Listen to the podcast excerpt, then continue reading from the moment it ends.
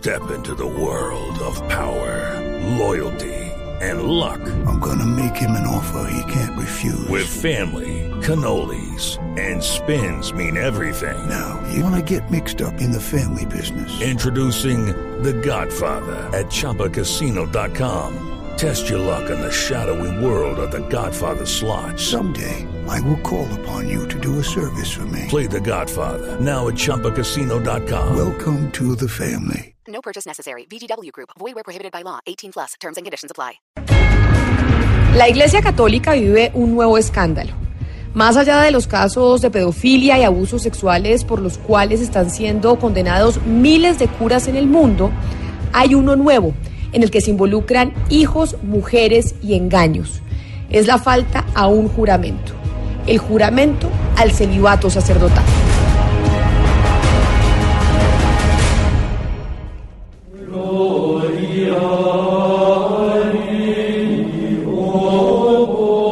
Religión católica prohíbe que un cura tenga un hijo, pero esta prohibición, más allá de cumplirse, está resquebrajando otro hueco en el Vaticano. Son cientos y miles los niños y niñas, jóvenes y hasta adultos, que reclaman justicia ante una historia que comienza a expandirse por los cinco continentes, la historia de los hijos e hijas de curas.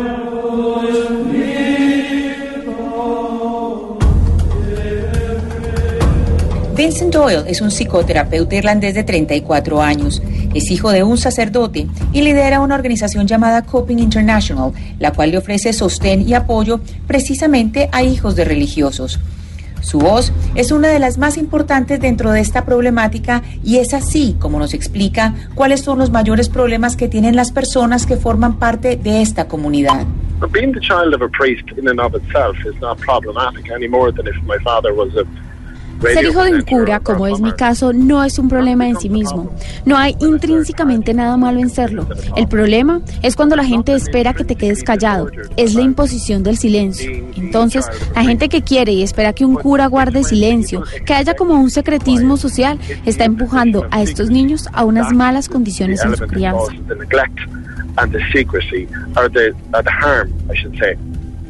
So people who expect children of priests es una forma de abuso y en algunos países es un crimen. Esto desnaturaliza completamente la noción de ser del joven e infringe con su concepto de identidad, lo cual puede conllevar a daños sociológicos.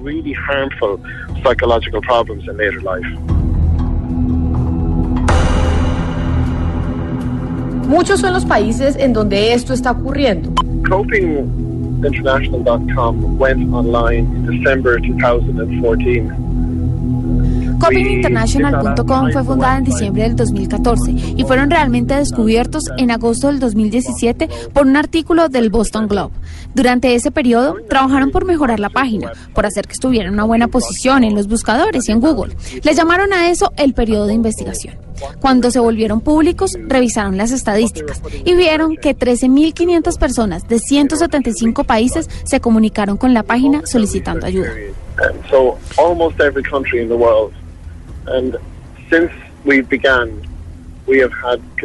Eso significa solicitudes de casi todos los países del mundo. Y desde que empezaron con este proyecto, han tenido continuamente solicitudes desde Colombia. Casi todos los casos que nos llegan de Colombia son de niños muy jóvenes. Tomando en cuenta esta declaración, ¿cuántos casos entonces se contabilizan en Colombia? The cases coming forward are, it's a lot of young children, as I said, under five years of age. Hay muchos niños pequeños, digamos menores de 5 años, y sus madres quedan en una posición en la que no son bienvenidas en la sociedad.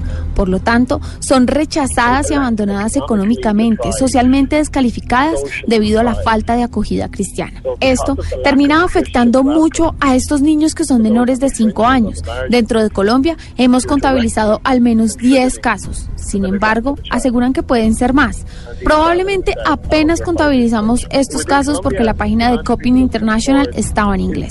Ahora tenemos la opción en español, habilitada desde hace tres meses.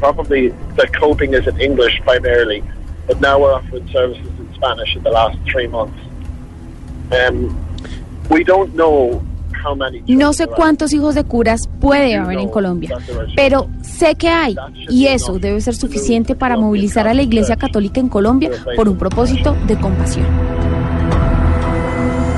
¿Y qué dice el Vaticano? Esto es lo que nos explica Vincent Doyle, repetimos, líder de la organización Coping International e hijo de un cura, quien además asegura que accedió a documentos secretos de la Iglesia Católica que hablan del manejo de este tipo de casos. I was handed the document uh, in, in Geneva in 2017 by Archbishop Ivan Yurkovich. Le entregamos los documentos en Ginebra en 2017 al arzobispo Shiven Eskinovich, el nuncio del Vaticano ante las Naciones Unidas. Le entregamos el documento y le dijimos que fue escrito por el clero de la congregación, que es el departamento de sacerdotes en el Vaticano. Esto durante el papado de Benedicto XVI en 2009.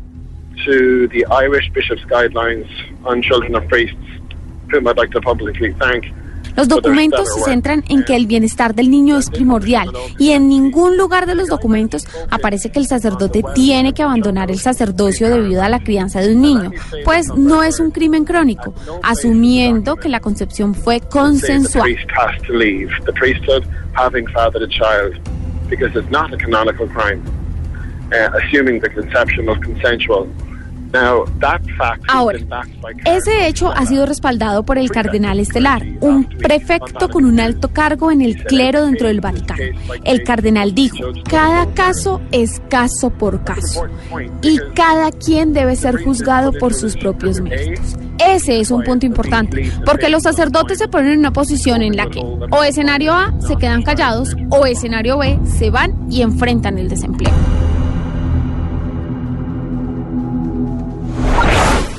Me viene a la mente una frase eh, di San Paolo VI. Preferisco dare la vita prima di cambiare la legge del celibato. En Colombia, como lo decía el señor Vincent Doyle, hay al menos 10 casos de curas con hijos e hijas. Y aquí les tenemos uno de ellos. Elena es el nombre de una mujer sencilla y humilde. Ella nació en Medellín. De allí volvió a Bejorral, Antioquia, el municipio en el cual fue concebida. Su padre biológico es una persona que juró el celibato. Se trata de Monseñor Moisés Giraldo Duque y así se lo confirma Elena al Mi país. padre biológico es un sacerdote, se llama Moisés Giraldo Duque y él llegó a ser hasta Monseñor. Creo que eso fue el cargo que tuvo más alto. Eh, en esa época estaba en Abejorral, en el municipio de Abejorral. Incluso hoy en día, según aparece en la página de internet de la Arquidiócesis de Medellín, que cualquier persona puede consultar, está Moisés Giraldo Duque como colaborador del Ministerio Santa Mónica. Elena se enteró a los nueve años que un sacerdote era su papá. Quien se lo contó fue su madre biológica. Y al preguntarle si se había hecho alguna prueba de paternidad, esto fue lo que Elena nos contestó. Pues al principio sí lo quería hacer, pero luego me dio como mucho miedo, porque realmente el ser hija de un sacerdote pues no es nada fácil. Y también para proteger a mi madre porque ella es muy frágil, entonces consideré poco pertinente hacerlo. Su madre conoció al cura Giraldo Duque cuando ella trabajaba en la casa cural para la que servía el padre. Todo comenzó con una relación laboral, pero hubo un gran cambio. Esto fue lo que ocurrió cuando se conoció del embarazo. Ella le comunicó y bueno, eso inmediatamente él la sacó del municipio y la llevó a Medellín, a una casa de donde recibían este tipo de personas, de madres solteras.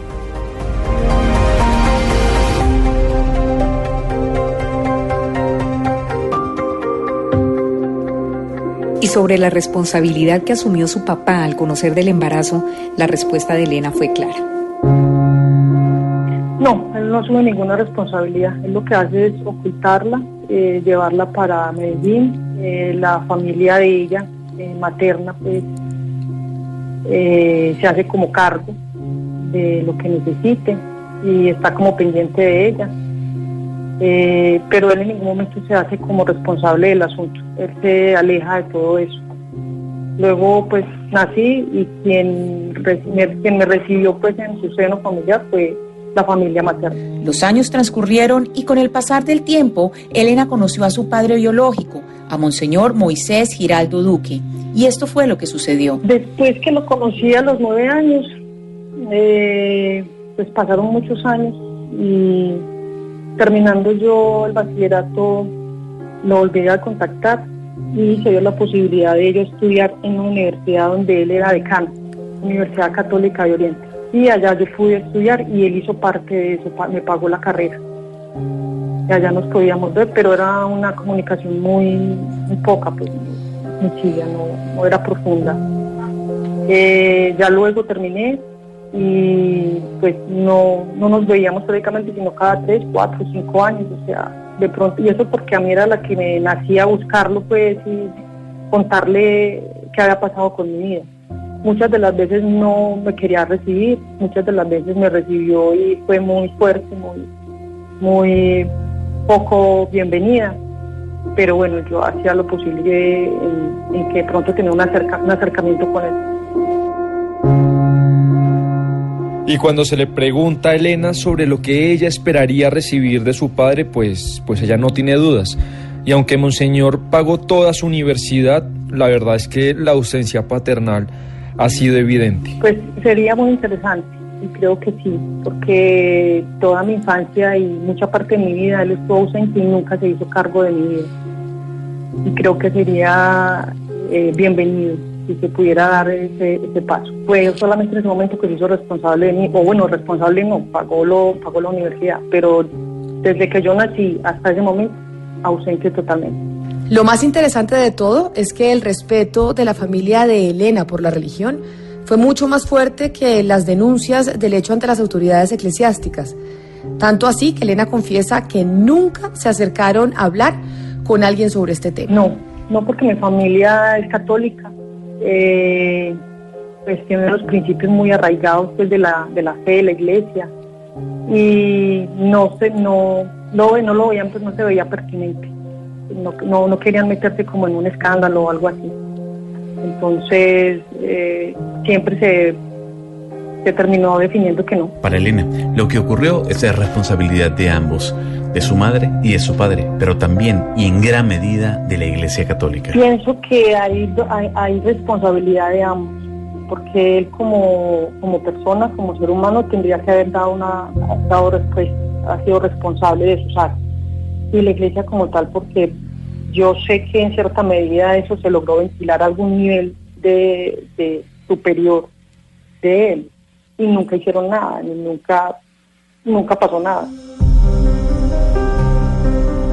Lo que nunca ha podido saber Elena es si su llegada a este mundo se dio bajo una relación consentida por los dos, o sea, por su madre y su padre, Monseñor Moisés Giraldo Duque. Pues por lo mismo que fue un secreto a voces, es una historia que nunca se cuenta completa, es una historia fraccionada. Eh, a tal punto que esa misma historia me llevó a mí a hacer terapia por muchos años, porque para mí fue supremamente fuerte. Eh, primero saber esa historia de que era hija de un sacerdote, segundo que no había sido, pues, que no, no había sido reconocida, y tercero pues tener como esa discriminación y la familia también de sentirse, eh, se siente uno muy vulnerable porque la familia también rechaza. A pesar de todo lo que hemos escuchado, Elena se considera católica y practicante. Sí, soy católica y practicante. Peleé mucho con la, con la iglesia por muchos años por más de 10 años no quise saber nada de la iglesia. Eh, consideré que era una, mentira, que era un engaño, que las personas que estaban en el púlpito eh, decían demasiadas mentiras y no, no, no cumplían los preceptos. Eh, luego me di cuenta que es cuestión de fe, no de seres humanos que están allá. Igual pues no son perfectos y tienen demasiadas debilidades. Entonces yo voy es más por la parte espiritual porque es un espacio que me convoca, pero el discurso que, se escucha no me parece tan coherente pues a lo que está pasando en este momento histórico pues y, y en la actualidad, o sea, no se quedan con los discursos de hace muchos años.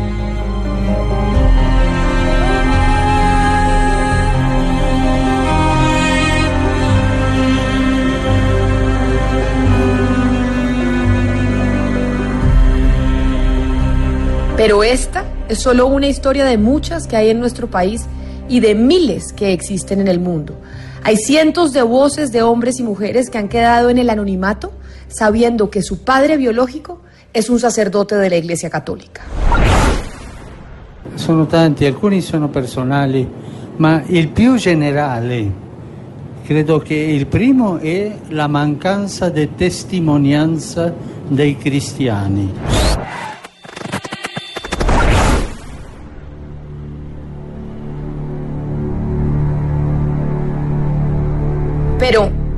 Qué dicen los padres biológicos? ¿Dónde están los curas para hacerse responsables? ¿Qué es lo que ellos piensan? Javier es el nombre que hemos eh, decidido ponerle a este hombre que ha querido contar su historia.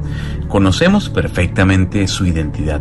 Sin embargo, nos solicitó permanecer en el anonimato porque hoy por hoy sigue siendo miembro activo de la Iglesia Católica Colombiana.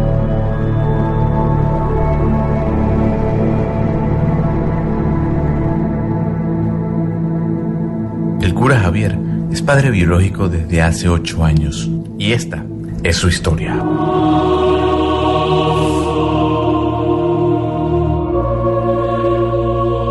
Padre, ¿hace cuánto pertenece usted a la Iglesia Católica?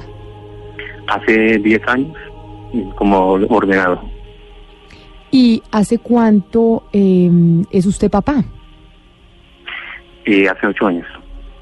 Es decir, duró usted dos años en la Iglesia Católica eh, haciendo los votos eh, del celibato. Cuando usted, eh, cuando usted fue papá, ¿le contó a sus superiores en la Iglesia?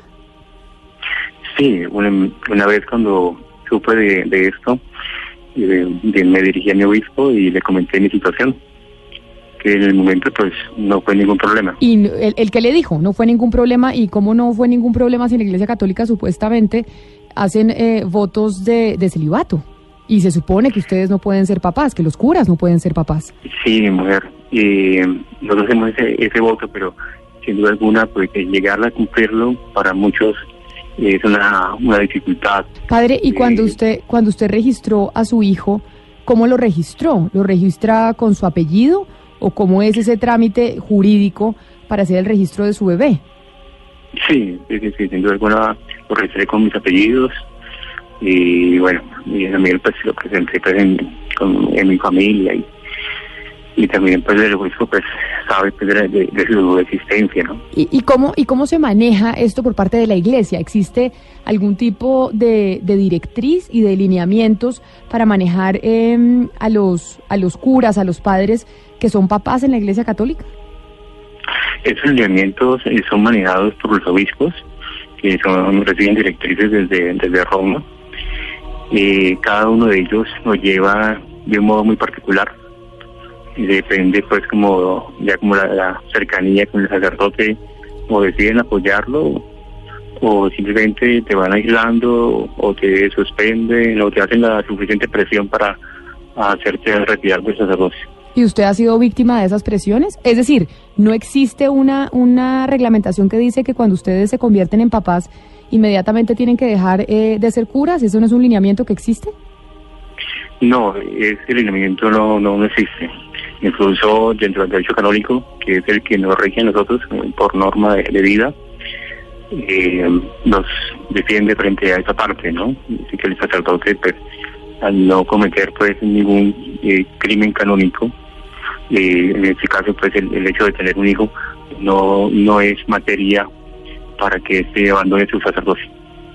Padre, y cuando usted dice entonces que les hacen la vida imposible, que les hacen las condiciones mucho más difíciles para que al final terminen abandonando el sacerdocio, ¿esta ha sido su situación después de que usted registró a su hijo legalmente con sus apellidos? Sí, lamentablemente tengo que reconocerlo. Y em, a partir de ahí empecé a sentir la, la presión, el aislamiento, eh, eh, bueno, otras situaciones más que, que, que fueron poco a poco bu- haciéndome eh, la vida cuadrito, digamos, dentro de mi sacerdocio. ¿no? Y ha sido tal vez pronto una de las cuestiones por las cuales me atrevo a hablar y, y poder como que alzar mi voz porque ha sido una algo muy duro, ¿no? Por parte de pronto de, de nuestros obispos, vuelvo a decirlo, no a todos les va igual.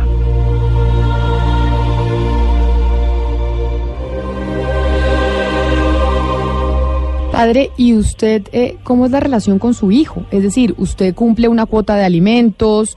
¿Usted eh, lo ve cada cierto tiempo? Porque uno no se imagina cómo puede ser una relación padre-hijo cuando el papá es un cura.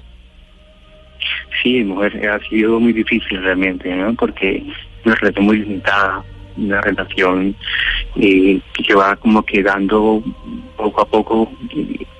y bueno, realmente mm, para mí ha sido ha sido una cruz no tanto por el hecho de tener un hijo sino por la misma visión de, la sociedad o, la misma presión que hay en la iglesia frente a ese tema. ¿Usted conoce otros casos como el suyo en la iglesia católica aquí en Colombia? que ¿De sacerdotes que tienen hijos? Sí, es una muy buena pregunta. Pienso que si podemos hacer una encuesta y podríamos investigar todos esos casos, se llevaría una buena sorpresa. Y diría que yo, no sé qué, Manuel, he estado en 10 países y he visto a muchos sacerdotes con hijos, eh, relaciones de pareja heterosexual o, homosexual, y esto eh, en gran medida, en gran medida. Diría que son muy pocos realmente los que viven su celibato de corazón, de, con, completa alegría, ¿no? ¿Y el obispo sabe de esto? De los casos eh, que se presentan en, cada diócesis, es decir, cada obispo eh, los conoce. Eh, puedo decir, pues, en, mi diócesis, por ejemplo, y, todos son conocidos. Bueno, hay otros que los hacen muy soterradamente sin querer reconocer a sus hijos para poder de esa manera no, no crearse como todo ese ambiente tan pesado y, de cerrarse puertas. Es decir, usted dice que hay muchos curas, muchos sacerdotes que tienen hijos, me, me disculpa eh, la expresión tan coloquial, que van dejando hijos regados por el mundo sin reconocerlos para no perder su condición de cura y de sacerdote o para estar mucho más cómodos en su trabajo. Sí, me pido, son, varias razones, diría yo unas por el temor de de no verse en otra situación, en otro trabajo, en otro oficio, ¿no? Porque toda su vida ha sido formada para ser sacerdotes, ¿no?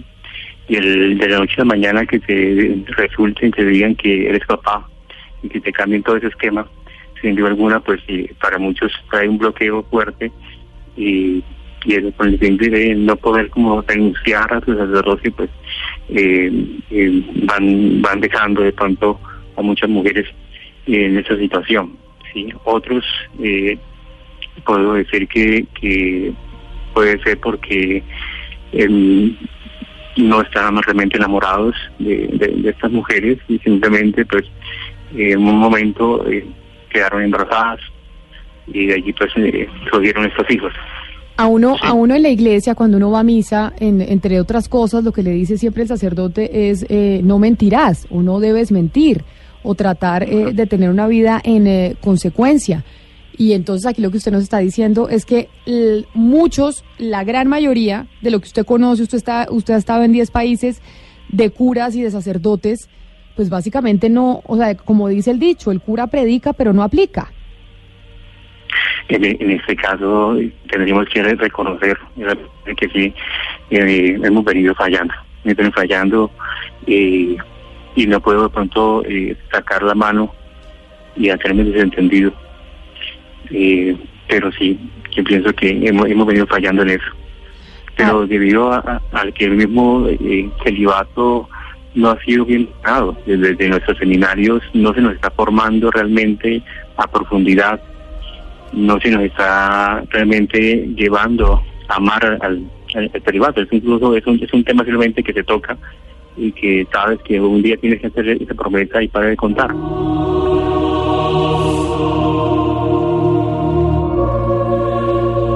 Padre, ¿qué es lo más difícil de, de su situación, de compaginar eh, ser cura y papá a la vez? Lo más difícil, bueno, lo más difícil es poder encontrar como una alguien, una mano amiga, porque una vez cuando se enfrentan a ese problema, eh, van a haber personas que te señalan, que te juzgan, que te critican, incluso los mismos hermanos sacerdotes eh, te aíslan, eh, te hacen la vida imposible, ¿no? Entonces, eh, eso ha sido, eh, eso ha sido como lo más difícil, más también el hecho de poder tener un hijo y no poder compartir con él como se debiera, porque, eh, bueno, el, sobre el que dirán de la, de la, de la sociedad, en fin. Y, y para los hijos, es decir, para los hijos, eh, ¿qué supone enfrentarse a esta realidad? O, es decir, ¿de qué manera ellos tienen que convivir, convivir con esto eh, de que su papá es un cura y es un sacerdote? ¿Cómo, ¿Cómo le hacen frente? ¿Cómo le hace frente su hijo? Bueno, eso sin duda alguna teníamos que preguntárselo de pronto a ellos, ¿no?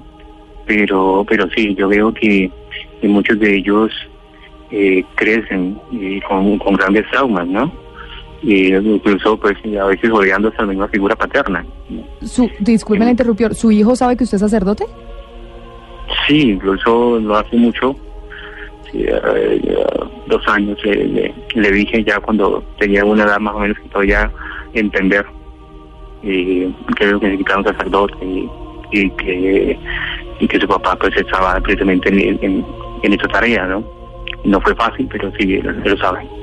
Y a su hijo, eh, cuando le preguntan su papá qué hace, ¿el qué responde? ¿Mi papá es cura? ¿O, o qué responde su hijo? ¿O usted le da un, una directriz de qué decir para que esto no se haga público?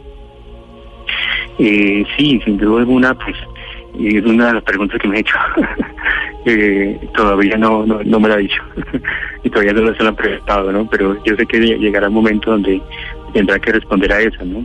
Padre, ¿usted no ha, no ha pensado en abandonar el sacerdocio? Sí, créeme que sí, he estado eh, con, en muchas ocasiones eh, con esa intención, ¿no?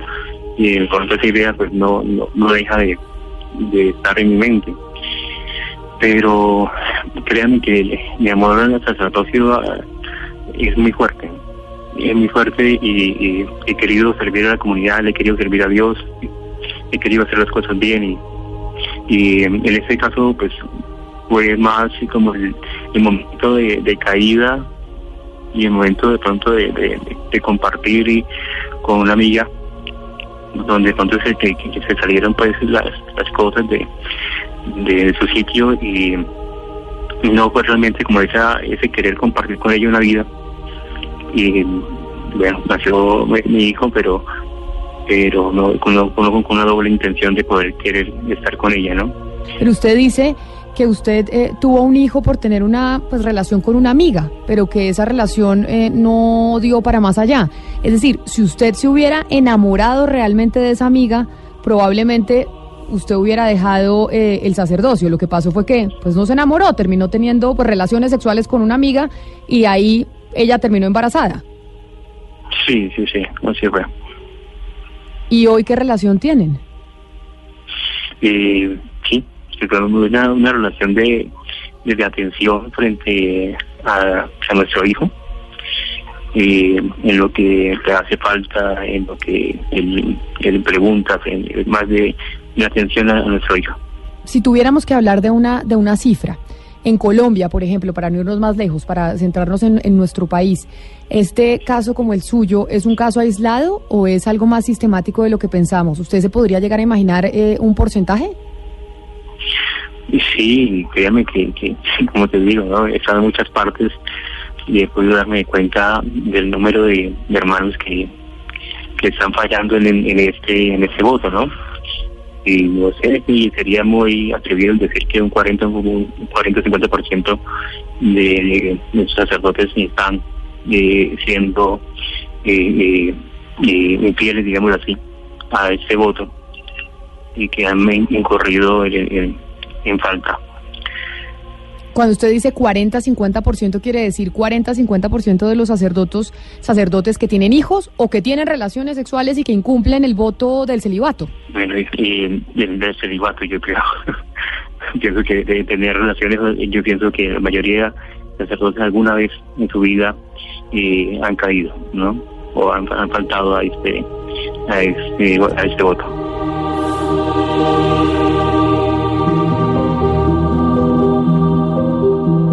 ¿Las monjas también eh, cree usted que han incumplido o incumplen el voto del celibato? Mm, yo pienso que, en ellas eh, la, la, ese, ese voto es mucho más, eh, digamos así, protegido, ¿no? Por, la, por el estilo de comunidad y por el estilo pues de, de, vida eh, celibatario que ya llevan, ¿no? Padre, usted ha dicho en, eh, en, la respuesta anterior, nos decía que acá quien tiene que cambiar realmente es la Iglesia Católica su posición frente al celibato. Pero ya que usted nos dice que son 40 o 50% de los curas y los sacerdotes que incumplen ese, ese voto del celibato, ¿no han pensado incluso en organizarse, en pedirle a la Iglesia Católica que cambie em, ese punto?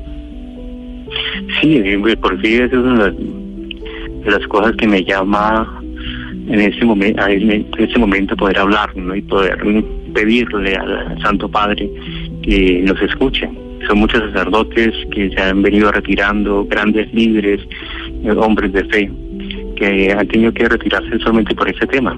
Y otros tantos más que desean ingresar a una vida de, a una vida de servicio y que no lo pueden hacer por, por o porque se encuentran con ese con ese voto y otros que, que eh, los sacerdotes en un momento fallamos y que nos encantaría poder llevar a nuestros hijos de, la mano y poder presentarlos ante la comunidad y poder sostener una relación con una, mujer y ser testigo para una comunidad, una comunidad que, que, está pidiendo ser acompañada en sus matrimonios, ¿no? Qué bonito que sea una comunidad de sacerdotes eh, casados eh, que sean referentes, que ayuden, que acompañen a esas familias, ¿no? Yo creo que daríamos un gran mensaje. Padre, la Iglesia colombiana, este caso que usted nos está contando, eh, ¿la conoce? ¿Lo conoce? O sea, más allá de su obispo, digamos que a nivel nacional eh, todas las autoridades de la Iglesia Católica conocen su caso y otros tantos de los que usted nos dice existen en nuestro país. Eh, no, esos casos son conocidos a nivel pues, de a nivel interno en cada diócesis. Cada obispo le da su, su, manejo, su, su control. Y sin embargo, ellos pues eh, me, ante la conferencia episcopal pues eh, son temas que se tocan. Sí, no sé si en cifras. Pero nosotros llegamos a usted, padre, por una organización internacional esta organización internacional que se ha encargado de juntar casos en todo el planeta de curas eh, que han sido papás o de niños que no han sido reconocidos por sus papás que son eh, sacerdotes.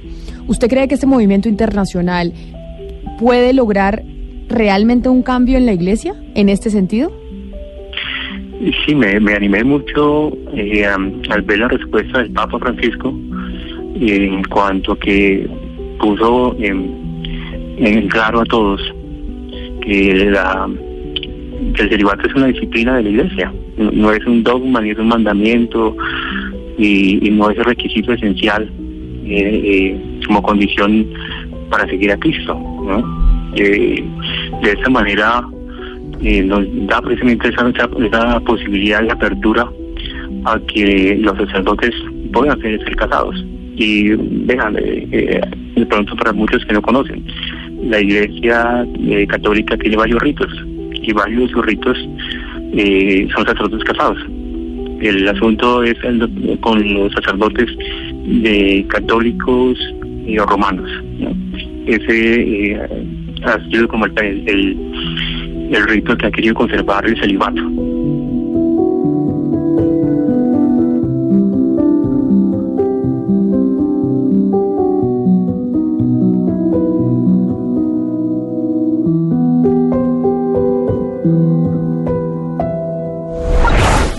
Me viene a la mente una frase eh, di San Paolo VI.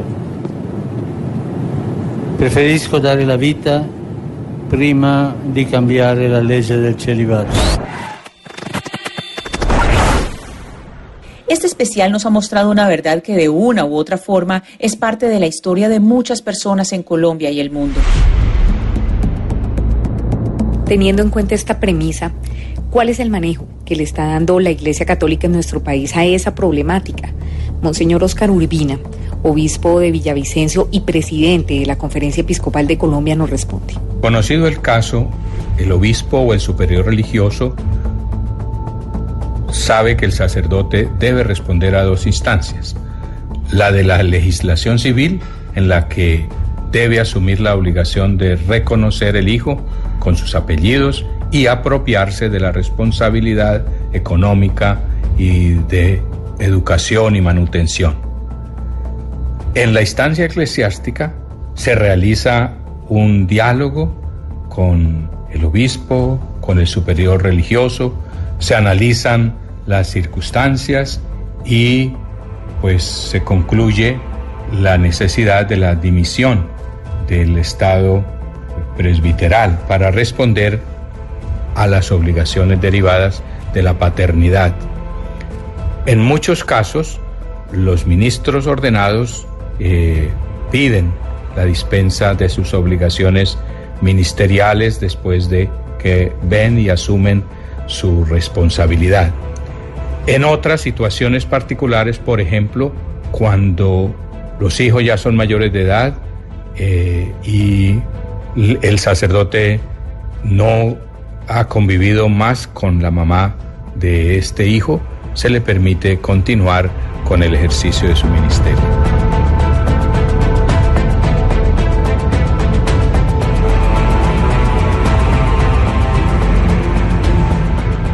¿Realmente este problema le preocupa de verdad a la Iglesia Católica?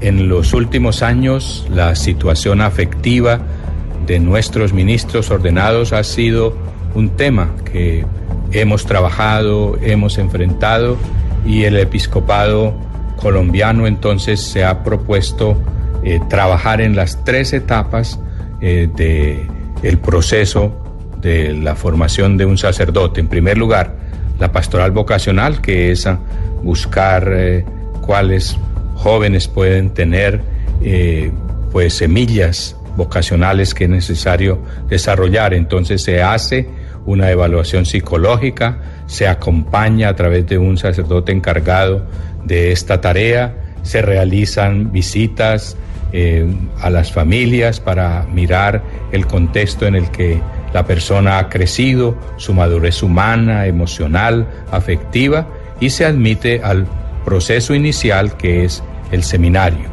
En esa etapa del seminario se insiste en la importancia de tener muy claros los criterios de la formación humana y afectiva, que los conozca el candidato, que los viva que, y que dé precisamente también muestras de que en esta preparación para el ministerio eh, y acompañado psicológicamente con un acompañante espiritual a nivel ya eh, de su conciencia y también en talleres de formación afectiva y de la integración de la dimensión afectiva a las demás dimensiones de la vida y de la formación se pueda pues tener una garantía para la vivencia del celibato. Y ya en el ejercicio del ministerio, que es la tercera etapa, eh, entonces eh, se consolida este trabajo que se hizo en el seminario y hay también un acompañamiento de los sacerdotes a través de la lo que llamamos nosotros la pastoral presbiteral, que pues está organizada en cada diócesis, tiene elementos preventivos que apoyen al sacerdote, pero sobre todo también eh, elementos espirituales y de vivencia eh, fraternal con los otros sacerdotes para que el sacerdote pues pueda vivir en plenitud el compromiso que él asumió con gran libertad. En medio de este recorrido nos hemos podido dar cuenta de que la Iglesia Católica ha tenido conocimiento de este tipo de casos. Pero entonces, ¿por qué, si la Iglesia conocía del tema, nunca se había hecho pública esta problemática? Esto es precisamente lo que nos dice Monseñor Oscar Urbina. En primer lugar, porque para nosotros es fundamental el respeto de cada persona. Y entonces la primera persona vulnerable aquí es el niño que hoy con todo esto que tenemos de que cualquier noticia se vuelve universal, eh, pues cuánto daño haríamos a, las personas, eh, especialmente a los niños y hay que pensar en ellos en primer lugar. Y también, eh, en segundo lugar, porque hay que hacer un debido proceso para, para calificar la situación, porque también se pueden presentar y de hecho se presentan situaciones en las cuales viene acusado un sacerdote y no era verdad. Entonces no podemos de una vez eh, hacer una publicación. Cuando nosotros conocemos esto, actuamos con prudencia, de acuerdo con las normas que la Iglesia tiene a nivel universal y en muchos casos, sí, lamentablemente, porque no tenemos ningún conocimiento, pues esto permanece oculto, pero no es por un descuido para enfrentar esas situaciones y poder garantizar la protección y el cuidado de los niños, hijos de sacerdotes, como ya lo he dicho, porque ellos están en primer lugar. Y también, pues, eh, que a partir de allí nosotros en cada presbiterio logremos seguir trabajando por el testimonio ejemplar de los ministros que son la mayoría de nuestros sacerdotes.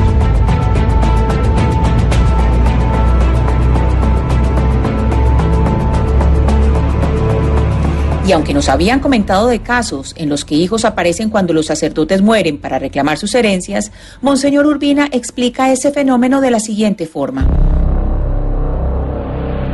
No es común que se presenten este tipo de situaciones. En general no tenemos conocimiento de ello. Pero es bueno aclarar pues que cada sacerdote maneja sus propiedades si es un religioso, por el voto de pobreza, pues eh, ha renunciado a ellas. Si es un sacerdote diocesano, pues él maneja personalmente lo, lo que pueda tener y establece previamente por escrito la destinación de lo que él tiene y qué hacer a su fallecimiento. Para Monseñor Urbina, este no es el ideal de lo que debe ser un proyecto de familia. Hijos que sufren, pero también curas que padecen por esta relación clandestina. Sin duda, este tipo de relaciones no es el ideal de lo que debe ser un proyecto de familia. En la mayoría de los casos los hijos sufren. El hecho de no poder referenciar a su padre y no contar con su apoyo, su compañía permanente.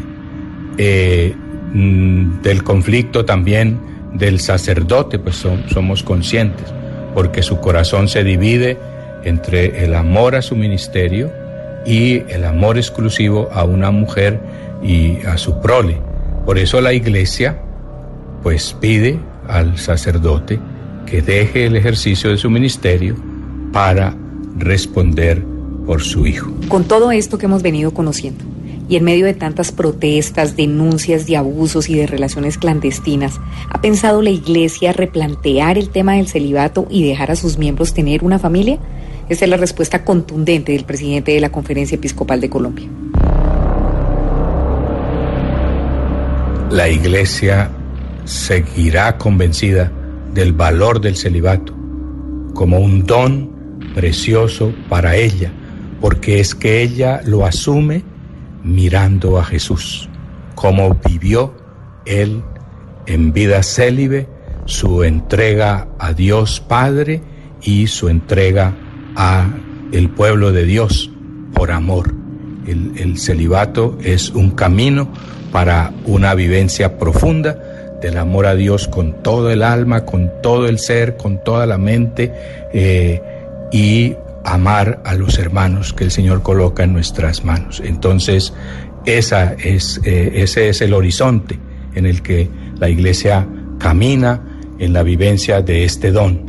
El problema no es el celibato. El Papa Francisco lo ha dicho en muchas oportunidades. Para ser sacerdote no solo se requiere la vocación para la vida sacerdotal, sino también la vocación para la vida célibe. El papel de un sacerdote es seguir su juramento, hay reglas que, lo condicionan, pero más allá de eso, como ser humano, como persona, como alguien de carne y hueso, esto es lo que Monseñor Óscar Urbina nos dice sobre lo que debería ser la prioridad de un cura que está inmerso en ese dilema, en el dilema entre responder por un hijo o hija o seguir entregándole toda su vida a Dios y a la iglesia. Sin duda, responder por el niño, porque las directrices también en la iglesia son claras y el sacerdote antes de ser ordenado las ha conocido.